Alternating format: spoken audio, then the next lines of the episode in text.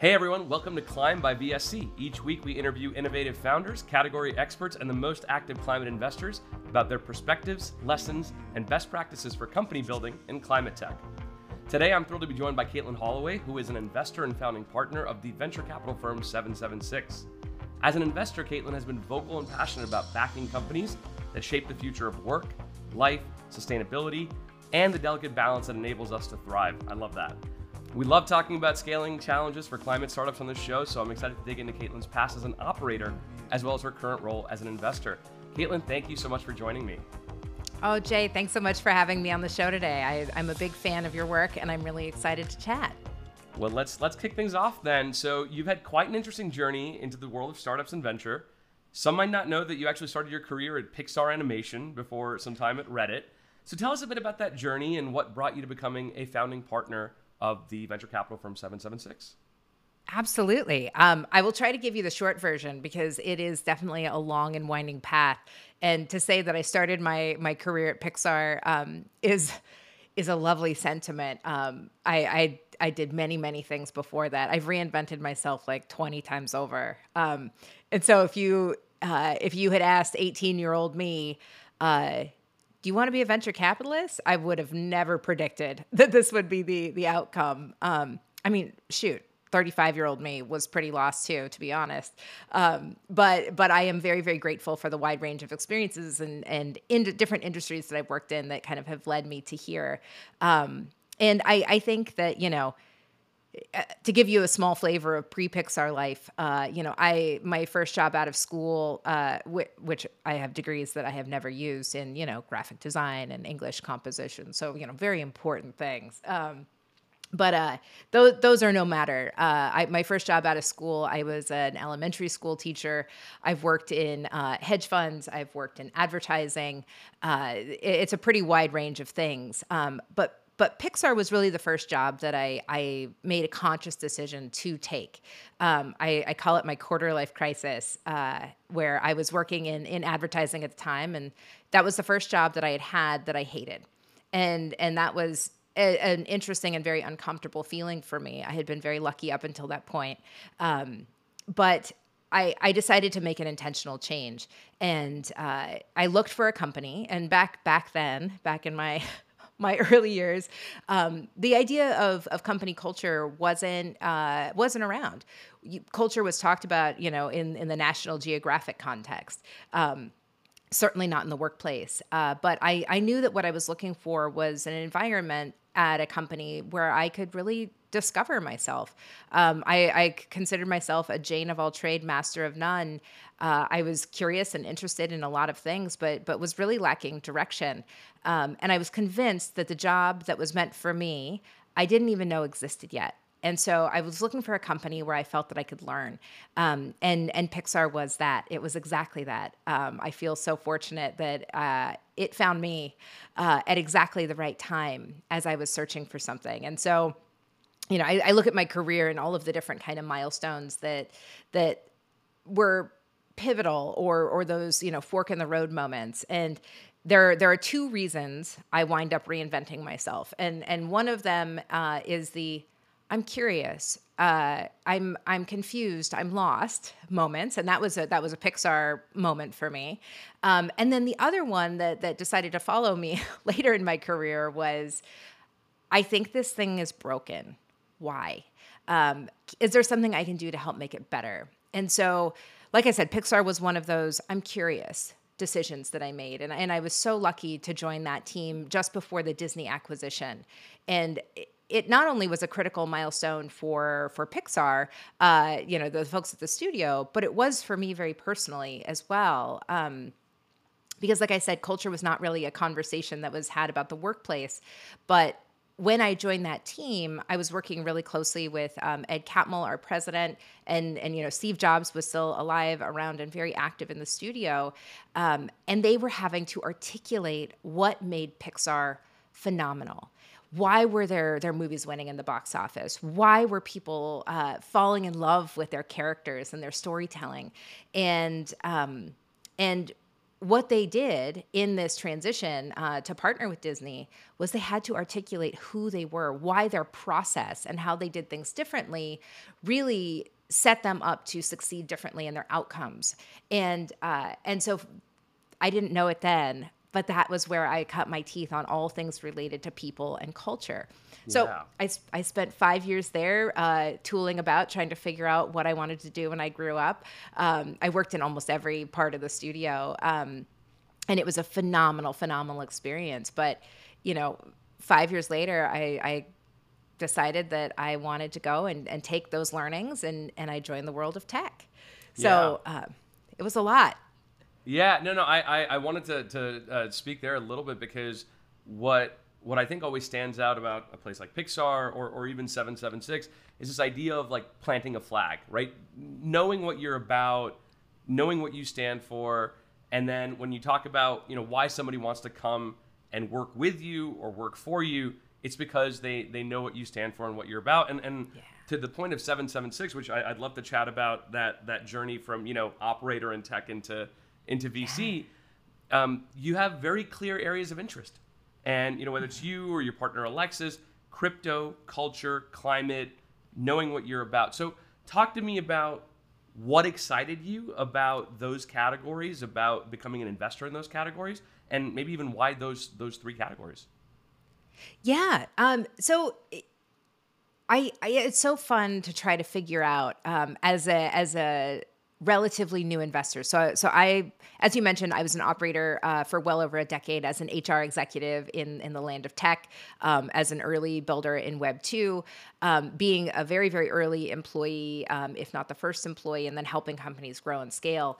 And um, as I decided to transition into venture capital, um, one of those driving curiosity moments for me was really around the wealth gap and understanding how I could have a, a better impact on on the outcomes there. And so, um, I think as as you're well aware, uh, and and the work that you do, uh, venture is absolutely at the start of a major major evolution. Um, it, maybe not start anymore. We're we're a few years in, but venture is shifting and changing, and and what we're building at seven seven six is absolutely aiming to accelerate this shift. And um, as you mentioned. Uh, you know, there, there are a few things that we are naturally drawn to.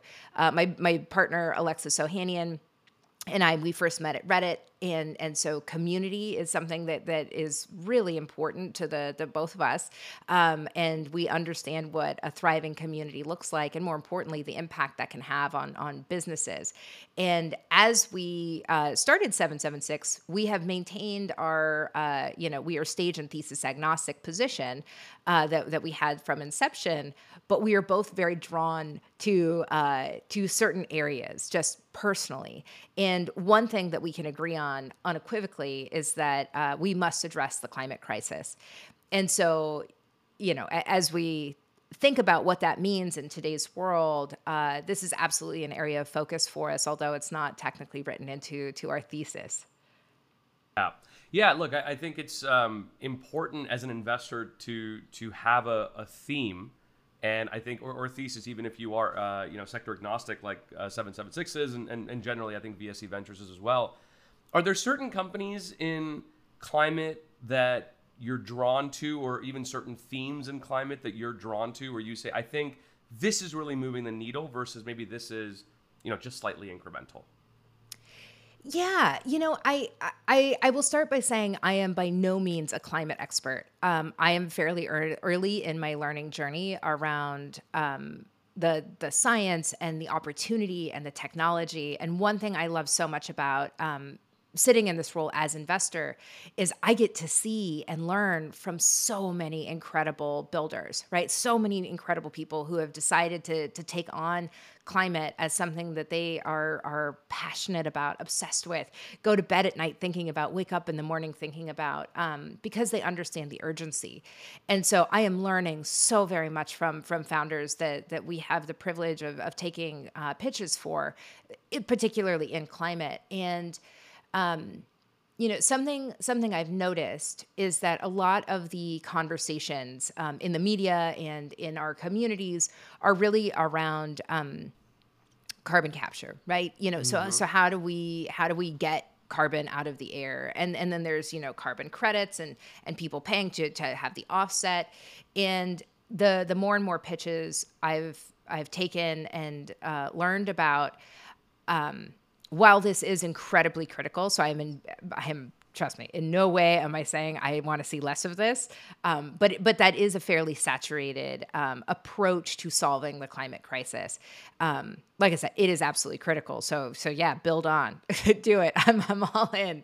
Um, but something that that clicked for me when I met the team over at Vaayu um, is they actually are are moving upstream in in the the solution. And so what I mean by that is they are focused on reducing the emission um, and other harmful things that are, are being um, you know released into our environment that are harmful to our planet uh, before they even happen. And so you know I I also invest a lot in women's health.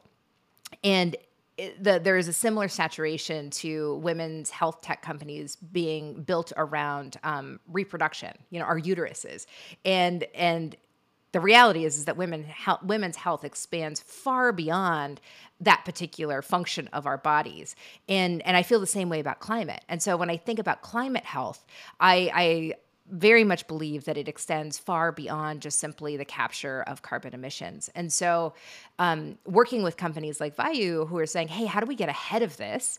So, if there are a number of companies building to remove what's happening, how can how can we invest in companies that are are getting ahead of it so that we can reduce those things? And you know i'm i'm a child of the 80s and when when i was in school when i was in elementary school we had uh, a little saying that was popularized which is uh, reduce reuse and recycle. So your three r's that was that was taught uh, very heavily in california. And and so for me this this heavily falls on the the reduce uh, r in that little mantra. And um, i would love to see more companies building in in the reduction space yeah, yeah. No, I, I, I love the the clarity of that uh, that reflection. You know, it's interesting, and I think about it a little bit as a consumer, in addition to being an investor. You know, we we all went through this phase of plastic straws and and you know all the things that we can do, the changes we can make in our lives, and then you see what's happening on an enterprise scale, what's happening on yeah. a you know global governmental scale, and the lack of action sometimes that's happening yeah. from companies or from governments. Where do you think that factors in as an investor? Like w- when you're looking at oh, these things yeah. does that impact how big of an opportunity or how big of an idea you want to go after? Or do you feel like we have to do you know all of it even at the consumer level and then also at the enterprise level? I mean you nailed it, it it's it's certainly the latter. This is a yes and. Uh, mm. i think that um, you know, I, I understand the feeling as a consumer of being like, well, what, you know, this, this straw, this, this silly little, uh, you know, degrading in my hand straw as I drink my drink, is this really going to, to make a big change? The answer is no, it's not, but it's not nothing. And, and so I think for me, it has to be um, everyone has to be all in on this. So changing our habits and behaviors at home are important. Teach and and the most important part of that is teaching our children. I'm a mom to two little boys, and so by demonstrating that this is important and that your actions matter, I hope that we can change the conversation. Um, that will, you know, my kids will become, you know, hopefully people who care deeply about the planet and and will understand that their actions matter. Um, whether the they are, you know building their own companies or participating in things that, that are helpful, whether they're personal habits or or actually impacting change at the at the very highest levels of government um, and policy. I really hope that um, I, I under I know and I believe that every person needs to have and feel connection to the solution. So I think it's a yes and.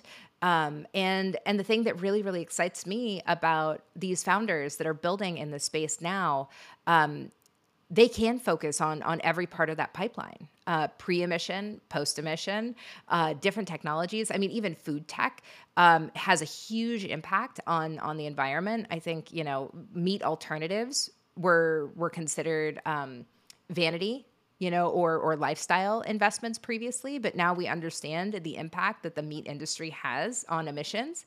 Um, I think beef alone is like 25% of all food. The, the beef industry is like 25% of all food related emissions. Um, retail is 20% of all global emissions, all, not just related to, to consumer habits retail alone. So there there are massive, massive, massive opportunities. Um, like I said, that that extend far beyond just you know either reforestation or carbon um, carbon capture. Yeah, I, I really appreciate that perspective, especially the idea that if you start making those changes on a smaller scale, then you are much more likely to demand those those changes at a larger yes. scale from those governments, from the companies that you're looking at. One of the companies in your portfolio that, that really stood out to me was DroneSeed because this yeah. is the idea of being reactive. As much as we want to be proactive, we also have challenges of you know forest fires and just massive you know climate impact from uh, what's the right word for it? Sort of uh, more aggressive uh, you know impacts of climate change. Um, talk to me about DroneSeed. What excited you about that company? What do they do for those of our listeners that aren't aware of them? Uh, would love to understand a little bit more about them. Absolutely. Um, I love talking about DroneSeed because this was my first climate investment. Um, and it came at exactly the right time. Um, I learned about them. well, Yes, I should describe what they do. Uh, DroneSeed is solving rapid reforestation through the use of technology, uh, specifically drones. And so, you know, I, I live here in California. Um, I actually was born in Alaska, which is one of, you know, the, the final, not the final frontier, the last frontier on Earth. I, whatever we can we can ignore my poor Alaskan uh, repping there. But uh, growing up in nature, where where nature was such a critical part of our community, um, I and then now living in California, um, forest fires are are just absolutely ravaging ravaging our, our planet and having um, been introduced to DroneSeed in the middle of the pandemic, sitting at home with my two babies and not being able to go outside, you know, looking out our windows and seeing what felt very, very apocalyptic um, with the deep red sky uh, because of all of the forest fires across our state. Um, it was a no-brainer to make this investment. Um, you know, the work of replanting seeds manually, I had no idea to reforest. It was it was a human one, you know, one seed at a time, Johnny Appleseed style. And and the idea that that we could reforest, you know, remarkably faster, um, more efficiently, less harm to humans, um, cover much more ground, um, and, and, in terrain that was previously inaccessible to humans, um, made all the sense in the world to me um, and and so um, you know I, have joined the board of that uh, that company um, through that investment, and we have just continued to double down on them. Uh, we believe very much in the work that they're doing, and and for me, again, as someone who is learning and very much uh, trying to better understand uh, the the crisis, um, sitting on this board with these just insanely smart scientists and, and technologists um, and environmentalists is I, I learn something new every time we talk.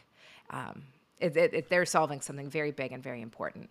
Yeah, uh, absolutely. I knew we were going to touch on a little bit of your uh, experience on the board there.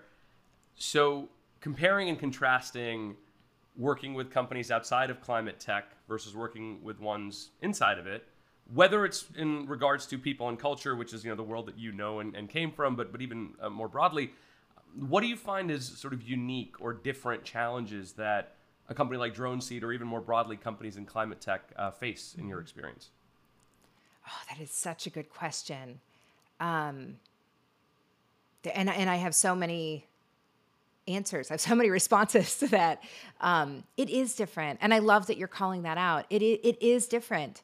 Um, there are things that will, will always remain, things that, that are, are um, table stakes for creating healthy, thriving, diverse, inclusive uh, organizations, right? Through through any industry, in my belief. Uh, but there are things that make climate companies very, very, very different.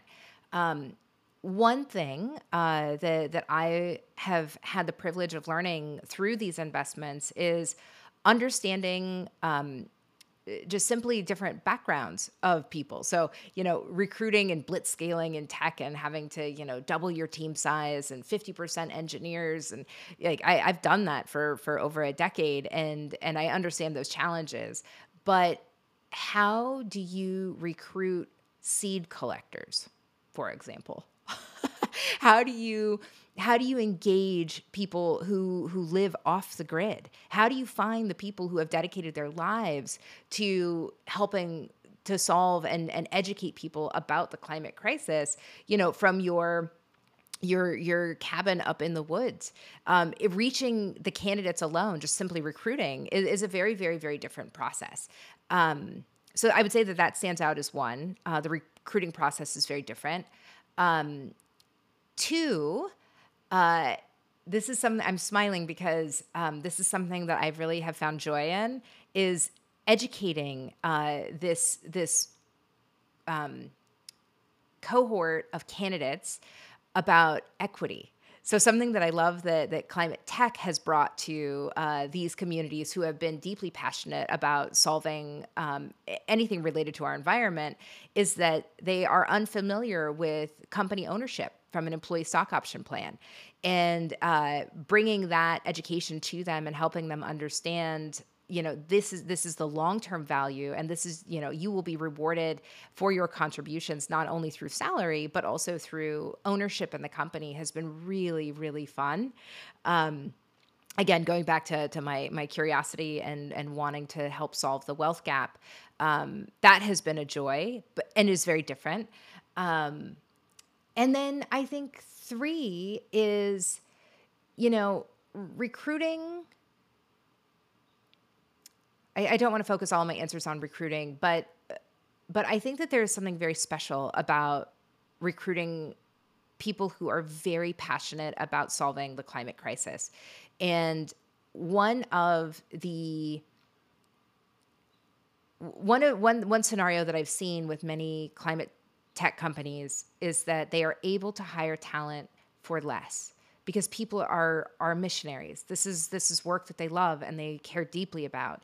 And so one of my uh, personal goals in helping advise and and work with climate tech founders is helping them to build really transparent uh, pay practices. So helping to understand, you know, just because these people care very deeply about what it is that you're doing doesn't mean that we shouldn't pay them to market um, and and bring these folks who previously you know were you know in education or or out in the field uh, and really bringing them into what i think are the benefits of working in in tech. And so there's a there, there are a lot of differences and there there are a lot of uh, a lot of changes um, not changes there there are a lot of opportunities that we have um, to to better support and engage uh, our employees that are working for these companies and candidates that are interested in working in these companies. Yeah, I'm, I'm so, so glad that you called out the, the other side of the hiring spectrum. I feel like a lot of times in climate tech, the, the challenge that, that founders or CEOs will say is, well, you know, this person could get a, a much higher paying job at an Amazon or a, or a Meta or, you know, pick your big tech company. Yeah. Why would they come work on this? I love that you call that actually – there's also people that are coming from industry that are coming from you know bureau of land management and forestry yeah. service and and this is a new world for them. From a a people building standpoint right we work with seed investors. So typically these are teams you know sometimes as low as two people and maybe up to let's say 10 or 15 people. What are the kind of things that founders and executives should be doing early on to make sure that they're building a culture where there isn't this clash between climate and tech, if you know what I mean. Absolutely. Um, I, I love that you were asking these questions. It makes me so happy. Um, the first step to, to creating any healthy culture is to set up the systems and frameworks to listen. Um, it, it is the first thing I do when joining any company. Excuse me. It's the it's the first thing I do um, when I'm advising early stage founders um, as they are building their companies um, it really, really comes down to understanding what motivates your community.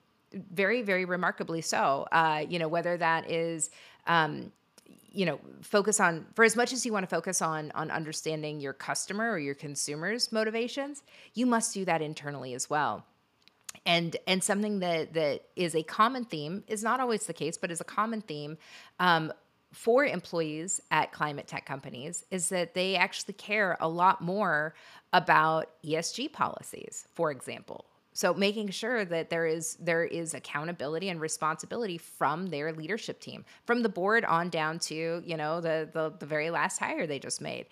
Are we being responsible? Um, you know, I think that I, I, get really excited about the way company cultures are shifting in general. Um, but it is absolutely starting and it is taking a very strong foothold in climate tech. And I think it is because of, of the backgrounds that, that these folks have um, that are needed to build these companies in the right and sustainable way. And I don't just mean sustainable in terms of the planet, I mean sustainable in terms of their business as well. And so, uh, like I said, set up those systems and frameworks to listen and understand what is motivating your employees and then do something about it. So if they, you know, I, what what I'm seeing on the policy side internally is young companies at a much earlier stage are actually writing uh, policies that you wouldn't see until much later in a company's history, and I think that is a beautiful thing. Yeah, I I, I think between the taking the time to educate your employees on equity packages which they may not be familiar with.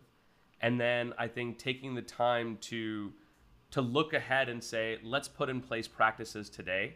Um, i think it's widely applicable to to a lot of companies. I mean I, you tend to find dissatisfaction with employees comes from the expectation gap right? You, you think it's going to be a great experience and then it's not. Um, but I, I like that you called out the importance of, of you know spending that time to do it early. What are maybe common pitfalls or mistakes that you see from some of the companies that you work with, um, you know, on, on, the climate front that you wish more people knew about? You're like, I wish more people understood that they need to be doing this sooner. Oh, another good question. I think, you know, you know, something that um, that I have experienced with a number of the climate tech companies that we've invested in is and I have not seen this with every every pitch. But like I said, employees at these companies, the talent that, that is working within these companies and their future talent that they have yet to hire, they really care about accountability, responsibility, um, and and making sure that there is it, there is a social impact, um, an environmental impact um, agreement more or less, between the company and the employees. And some of the very smartest, in my opinion, uh, founders um, in their pitches will actually ask us where our money goes. So, meaning who are our investors? Um, you know, I- investors have investors. There are limited partners, and um, some firms will take money from from anyone. And when you when you you know do as they say, which is follow the money, um, there is nothing more disheartening or or demoralizing to employees of climate tech companies than realizing or being struck with the fact that oh my goodness uh, the more successful our company becomes, that money is actually going back to um, institutions, organizations, individuals uh, who who actually sit very very high on the emissions list or are are contributing to things that are harmful to our environment or or to our our society and so I think that the like I said, the very smartest founders in the pitch are actually asking us and grilling us on who our LPs are. Um, and so to me, that shows a very keen awareness and understanding of of what is going to motivate them. Um, because if your employees figure out that that your you know their hard work um, is actually going to to line the pockets of people who are working against their mission, you will lose them. You will lose them um, and and they and that community talks um, that will spread like no pun intended wildfire. And so you know i, I would highly encourage uh, anyone building in climate tech and honestly in any any sector ask ask where your money is going. Um, ask where their investing dollars go at the end of the day because it really does matter. Yeah. I, I love that you said that. I think one of the things that that i particularly love about working in, in climate tech and it being one of the verticals that we really focus on is that there isn't this, some would say, false archetype of what a climate tech founder looks like, right? We, we all have this vision of a of what a tech founder in a hoodie coding away with you know a, a big thing of coffee was but when we meet climate tech founders we have folks that you know came from energy markets and worked in energy market hedge funds. We have folks that came from Bureau of Land Management, uh, people that worked in in tech for many many years and now are motivated to make you know s- some of these changes. But I guess looking at you know as an evaluator of of founders, what stands out to you about climate like climate tech founder that you think this is the kind of person that I think is you know going to make a big difference and somebody that I want to back and be be working with. I, I appreciate that you've illustrated the variety, um, just truly the diversity of background that can make a successful climate tech founder. Um, I, I agree. It's it's different, and I love that it's breaking the mold in so many different ways. Um, I I'm having a hard time articulating what I think makes a great climate tech founder uh, because of what you mentioned. Um, even just thinking about our own portfolios, they all look very different than one another. They all have incredibly different backgrounds, um, and by every definition, I believe that they're going to be incredibly successful. And so I'm trying to think of their common denominators. And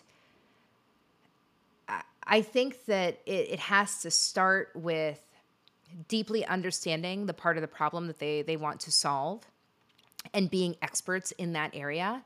Um, which I would say for any founder in any industry. Um, I, I want to know why they're going to build this for the next 10 years with their, their whole heart. Um, and, you know, I, I think that I, I won't say this is something I, I look for, but just something that I have noticed um, with some of my own biases um, is that the US is so far behind um, the rest of the world uh, when it comes to to addressing climate um, and and addressing climate from the, the private sector. And so for me, I've had the opportunity to meet founders from all over the world. And some of our very first international investments um, have been in climate tech companies because we want to meet the best founders exactly where they are. Um, and so I really, I really do look particularly to Europe uh, from a policy perspective and from a, a, founder perspective because they just simply have more years of experience solving this and, and addressing these issues. And so I, that's not to say that I would never invest in a in a U.S. based uh, founder because I have and I will continue to. Um, but I just something that I noticed when I started learning more about this this industry was um, just how far behind we are here in the U.S. And so understanding the the global networks that a founder has um, and and their ability to learn um, is definitely something that that I I look to. I guess building off of that a little bit, and I, and I, I know I put you in, in a sort of a, a, weird position with that question, but I appreciate your, your answer all the same. You know, how do you factor in the the government risk of it all? You know, so many of the companies mm-hmm. that we see are selling into whether it's municipalities, maybe it's states, maybe it's federal agencies. Um, historically, this is a category that venture investors have tried to stay far in the hell away from because of the long sales cycles, because, you know, an administration changes and boom, a deal you've been working on for a while can go kaput. Yeah. How do you factor that into your decision making when you're looking at, at companies that you want to back? I am so glad you asked this question, and I am biting my tongue because I don't know if I'm allowed to swear on your show. You can. But f that.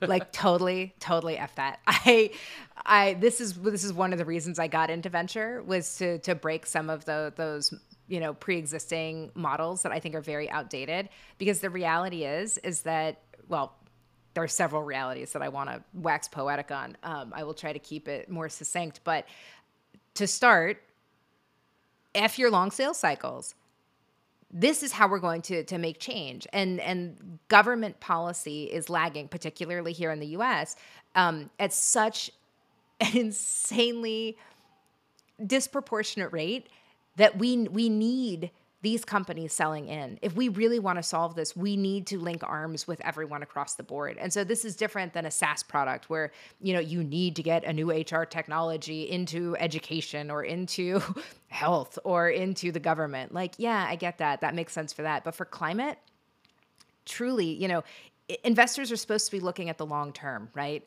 What does this look like 10 years down the road, 20 years down the road? the reality is is nothing else matters if we do not solve climate as quickly as possible. Um, and so, yeah, get in there. And yes, it's going to take longer. And yes, those you know, you, you could get the rug pulled out from under you. But you know, our our job, not only as investors, but as as fellow citizens on this beautiful blue globe, is that we we must we must do everything we can to accelerate this change. Not the climate change, but accelerate the change where we start caring and our policies are shifting quickly, urgently, um, and and appropriately addressing the things that really matter most. And so, you know, is it to me? Is it worth the risk? Absolutely, every day, all day. Yeah, and and you know, some would say it's it's like a self fulfilling prophecy, right? If if no investors want to back companies selling to government, then government continues to have bad software. Exactly. They have bad tools, and then we're sort of back where we are again because nobody wants exactly. to sell to them. And so um, I, I'm 100% with you. I mean, the companies that, that we've backed so far, uh, we've taken that risk in a calculated way and said, um, you know, one, the founder has to know how to sell. They have to have the, yeah. the ability and relationships. I mean, that's that's table stakes. But for us to say this change will not happen unless somebody is going to local governments and saying, you need to have disaster preparedness or you need to have you know some some reaction there. Um, 100% in line with you. And uh, you know what? More the better for us because if everybody else is staying away then there's more opportunity as we're investing. Exactly. Um, so i want to talk a little bit about the 776 foundation uh, yeah. and, and the program that you launched which was the the climate fellowship. Um, for those of our listeners that don't know about it please tell us about the focus and, and mission of this initiative. Absolutely. Um, i'm happy to share. So um, when we started 776 the, the venture capital firm uh, that was two years ago um, as of september 1st and um, it you know we there were three of us that started it. It was alexis ohanian myself and elizabeth garvin uh, lizzie. And as we uh, kind of got our legs under us for the venture capital firm uh, we all of us uh, collectively there like i said there are a few things that we care about very deeply climate being one of them. And um, you know alexis is in a very fortunate position uh, to be as successful as he has been with with his past um, work and and his efforts as both a founder and a venture capitalist. And uh, he and his family um, decided that they wanted to set up a foundation. And and this was something that uh, you know had always been on our our roadmap um, as we were ideating on on what 776 uh, could potentially be over time you know beyond just a, a venture capital firm. And um, lizzie th- this is the work that that she lives for. And so uh, we we knew that she was going to to go ahead and lead that for us. So um, the the foundation is it, it, we just started it uh, this just in the last uh, year, not even year, less than a year. Um, it it starts with a $20 million commitment from Alexis um, that you know we will commit over the next decade. And the first cohort of fellows um, is addressing the climate crisis. And so we we want to support the problem solvers at the earliest, earliest possible stage. And so our fellowship program gives 20 remarkable young people. Uh, they have to be under the age of 23. Um, the chance to spend two years working on the the idea that that keeps them up at night. And so we will give grants of $100,000 per fellow um, and work very closely with them to build programs and uh, build that support that they need to bring their incredible and, and brilliant ideas to life. And so that's all being led by, by Lizzie.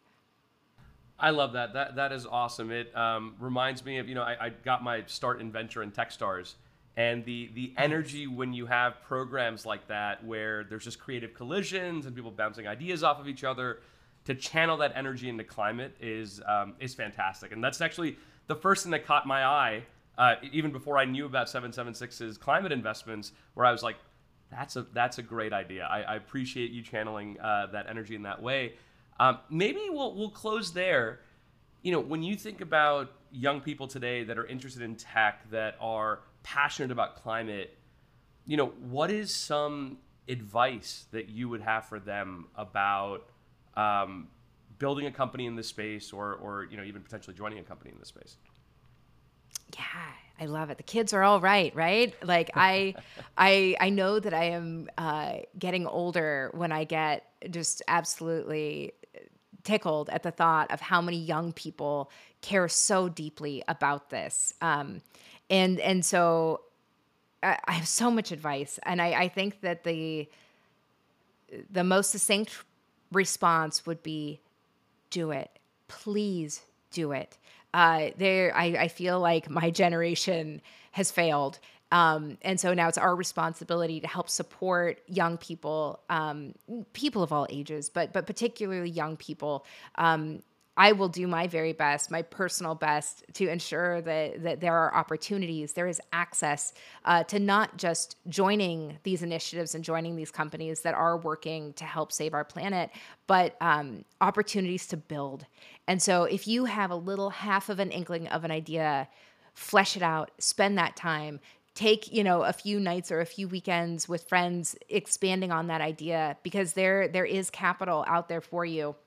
There is support out there for you wherever you are from whatever you look like no matter even if you went to, to college or not um, any little bit will really really help. And so you know don't don't not do something because you feel like there isn't access or opportunity. There are plenty of doors that you can knock on um, including the two of ours. So please do it. Don't don't let your self-doubt um, get in the way. Please please do it. I, I really, really appreciate that, Katelin. I, I think uh, my two biggest takeaways from our conversation today is one, you know, the consumer action that we feel like is so incremental is actually really important because it speaks to a broader um, a mindset uh, shift that we all need if we're going to really tackle this thing.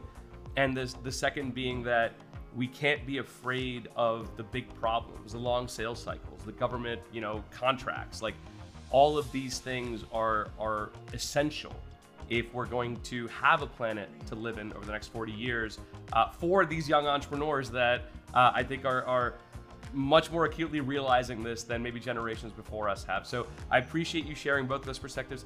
Thank you so much for joining me on Climb today, and we look forward to the continued success to come from 776. Jay, it's been absolutely my pleasure. Thank you so much for the inclusion, and, and I am thrilled uh, to partner with you on things moving forward. So, thank you so much for having me.